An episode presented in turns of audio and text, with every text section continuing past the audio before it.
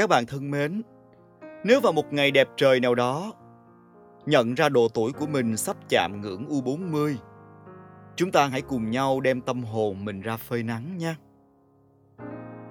Và ngày hôm nay, tôi muốn chia sẻ với các bạn về đề tài này trong một bài viết có tựa đề là Dọn dẹp ngăn nắp tâm hồn. Mời các bạn cùng lắng nghe tập mới nhất của podcast ngày hôm nay.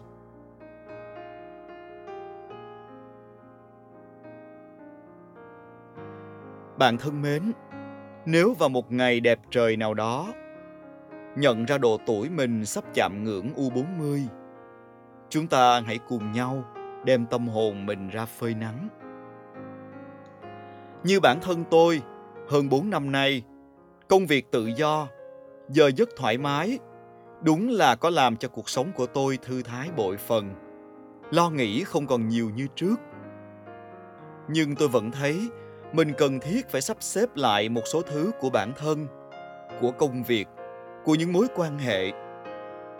Cốt yếu để lòng thanh thản, bớt những phiền muộn chừng nào tốt chừng đó. Tôi từng dành nhiều thời gian để suy nghĩ xem nên bắt đầu thay đổi những thứ lớn lao nào để thanh tân cuộc sống. Nhưng sau khi bay lượn một vòng đã đời, tôi nhận ra nên dọn dẹp lại não và lập lại trật tự cho tim từ những thứ nhỏ xíu sau, rồi tự khắc mình sẽ thấy lòng bình yên. Người ta nói nhà sạch thì mát. Muốn có một tâm hồn khoáng đạt dễ chịu thì nhất thiết không thể đi về một căn nhà bề bộn. Không thể sống giữa những đống đồ chưa giặt, chén bát chưa rửa và ngăn tủ như một mớ bồng bông. Chắc chắn nhiều người chưa bao giờ để bản thân rơi vào trường hợp đó. Nhưng có những điều đã tốt rồi mà vẫn có thể tốt hơn thì không nên ngần ngại. Tôi nghĩ như thế này. Nhà cửa chỉ cần chịu khó quét dọn mỗi ngày. Chúng ta đều không phải sống trong biệt phủ nguy nga lộng lẫy tính bằng hecta để nhọc công lau chùi.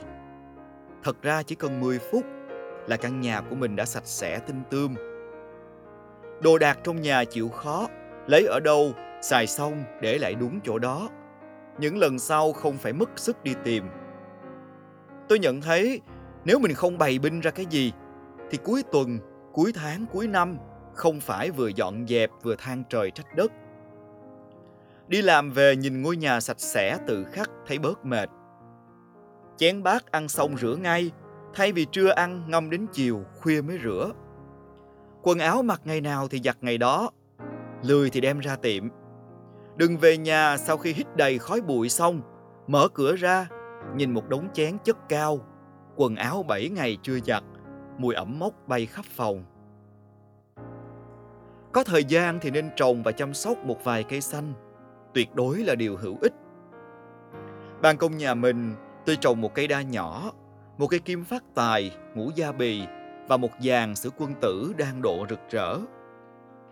Cảm giác mỗi sáng và mỗi tối tưới tắm cho cây, nhìn chúng đâm chồi nảy lộc vô cùng thích thú. Tưởng như tất cả mọi muộn phiền đều tan biến.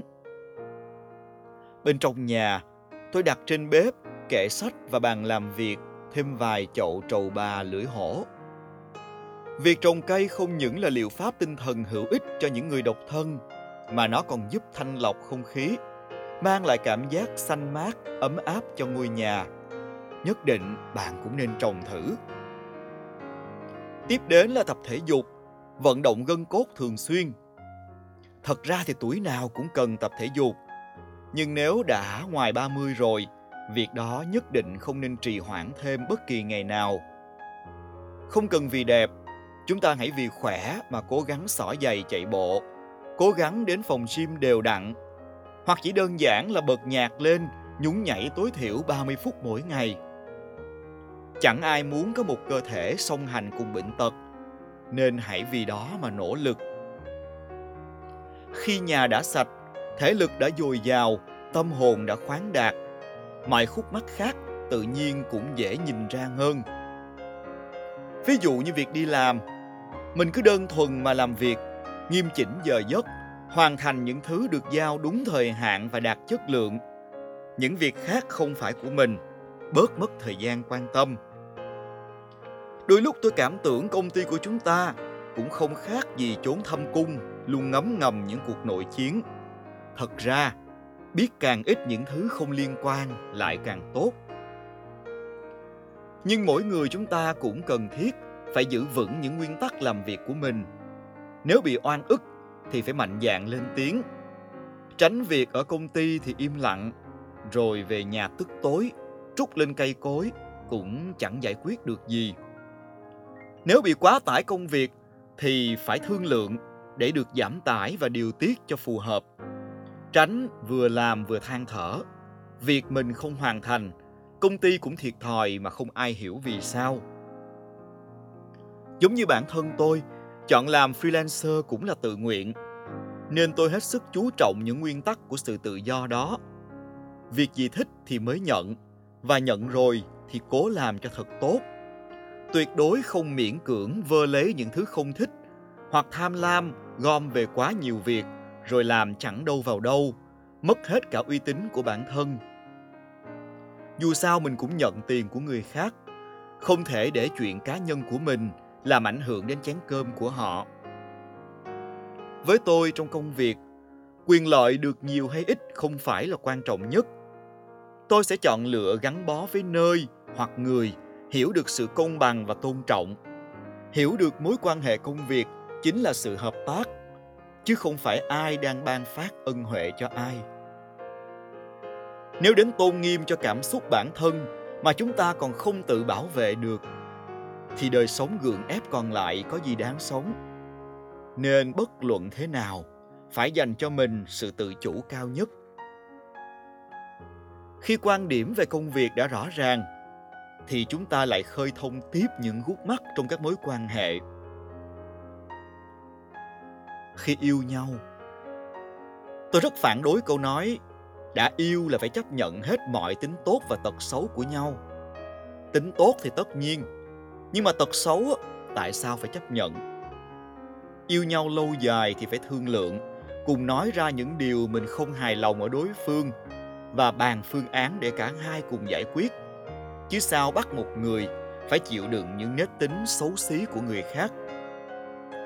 Về lâu dài, nó sẽ giống như một quả bóng, bơm căng đến một mức không chịu đựng nổi sẽ bùng nổ. Lúc đó, bao nhiêu tôn nghiêm của cả hai sẽ mất hết bao nhiêu cố công vun đắp sẽ mất đi vô cùng đáng tiếc. Nhân duyên trong đời không chỉ có một, vẫn là nên chọn đúng người xứng đáng mới gắn bó. Còn với bạn bè, tôi có cách nghĩ thế này. Đã chơi với nhau thì nên cố gắng truyền cho nhau những nguồn năng lượng tích cực, sự lạc quan và vui vẻ. Đừng cứ gặp bạn chỉ để biến bạn thành cái thùng rác trút hoài trút mãi muộn phiền của mình. Còn tâm tư của họ, mình không mảy may để ý. Tôi luôn rất trân trọng và gìn giữ những người bạn hài hước. Vì tôi tin, người hài hước luôn biết nghĩ đến cảm nhận của người khác. Luôn thích mang đến không khí thoải mái, yêu đời cho mọi người. Tôi cũng thích những người bạn chân thành và thẳng thắn bộc trực. Có gì không hài lòng thì nói ra với nhau không có kiểu im im rồi ghim gút và để bụng. Tôi càng sợ nhất những khuôn mặt thảo mai. Lúc nào cũng ngọt nhạt cười nói, nhưng trong bụng thì hoàn toàn ngược lại. Với những tiếp người mà tôi cảm nhận thấy luồng khí này, lập tức tránh xa. Có thời gian, chúng ta nên gặp gỡ và quan tâm đến đời sống của bạn bè. Ngoài 30 tuổi rồi thêm được bạn thì tốt, không thì thôi. Nhưng những người bạn nào đã quý mến thì hãy ráng kết nối và duy trì. Rủ rê nhau đi ăn uống, xem phim, hay ngồi tám chuyện ngày xưa đều đáng quý. Đừng để ngàn năm không gặp, lúc cần nhờ vả mới gọi. Cảm giác đó bẻ bàn cho cả hai lắm. Nếu đã làm tất cả những điều kể trên mà bạn vẫn cảm thấy lòng chưa đủ an nhiên thoải mái thì tôi còn một gợi ý cuối cùng cho bạn chúng ta cùng nhau dành cuối tuần năng về thăm gia đình hơn Có những giá trị mà hồi 20-25 tuổi chưa nhận ra. Giờ ngoài 30, còn kịp để hiểu nên bên cạnh người thân nhiều hơn một chút. Không gặp được thì gọi điện hỏi thăm nhau khi có thể. Mái nhà và tình thân, bất luận thế nào cũng chào đón chúng ta trở về. Không bao giờ chê chúng ta thất bại, xấu xí, buồn phiền và rệu rã. Vậy nên hãy luôn trân trọng, đừng để đến lúc nhận ra thì mới hối tiếc. Chúng ta đã không còn một nơi để quay về. Tóm lại, muốn bình yên thì phải thanh thản. Muốn thanh thản thì tránh việc lo nghĩ nhiều. Muốn bớt lo nghĩ nhiều thì cố gắng đừng để vấn đề bị phát sinh rồi phải suy nghĩ cách giải quyết. Buồn cũng đừng buồn quá, vui cũng không cần vui quá. Tất cả vừa phải đã là tốt. Mỗi ngày ráng làm tốt việc của mình, đến công ty mặt mày tươi tỉnh, về nhà cảm thấy nhẹ nhõm gặp bạn bè cảm thấy thoải mái bên cạnh người thân cảm thấy an tâm khi tâm hồn mỗi người đã ngăn nắp và trật tự, không ai sẽ trở thành gánh nặng của ai cả cảm ơn các bạn đã lắng nghe trọn vẹn tập mới nhất của podcast ngày hôm nay chúng ta sẽ lại gặp nhau trong một tập tiếp theo của quyển sách mình đang sống cuộc đời của ai hãy nhớ đón nghe và ủng hộ cho tôi nhé. Bye bye.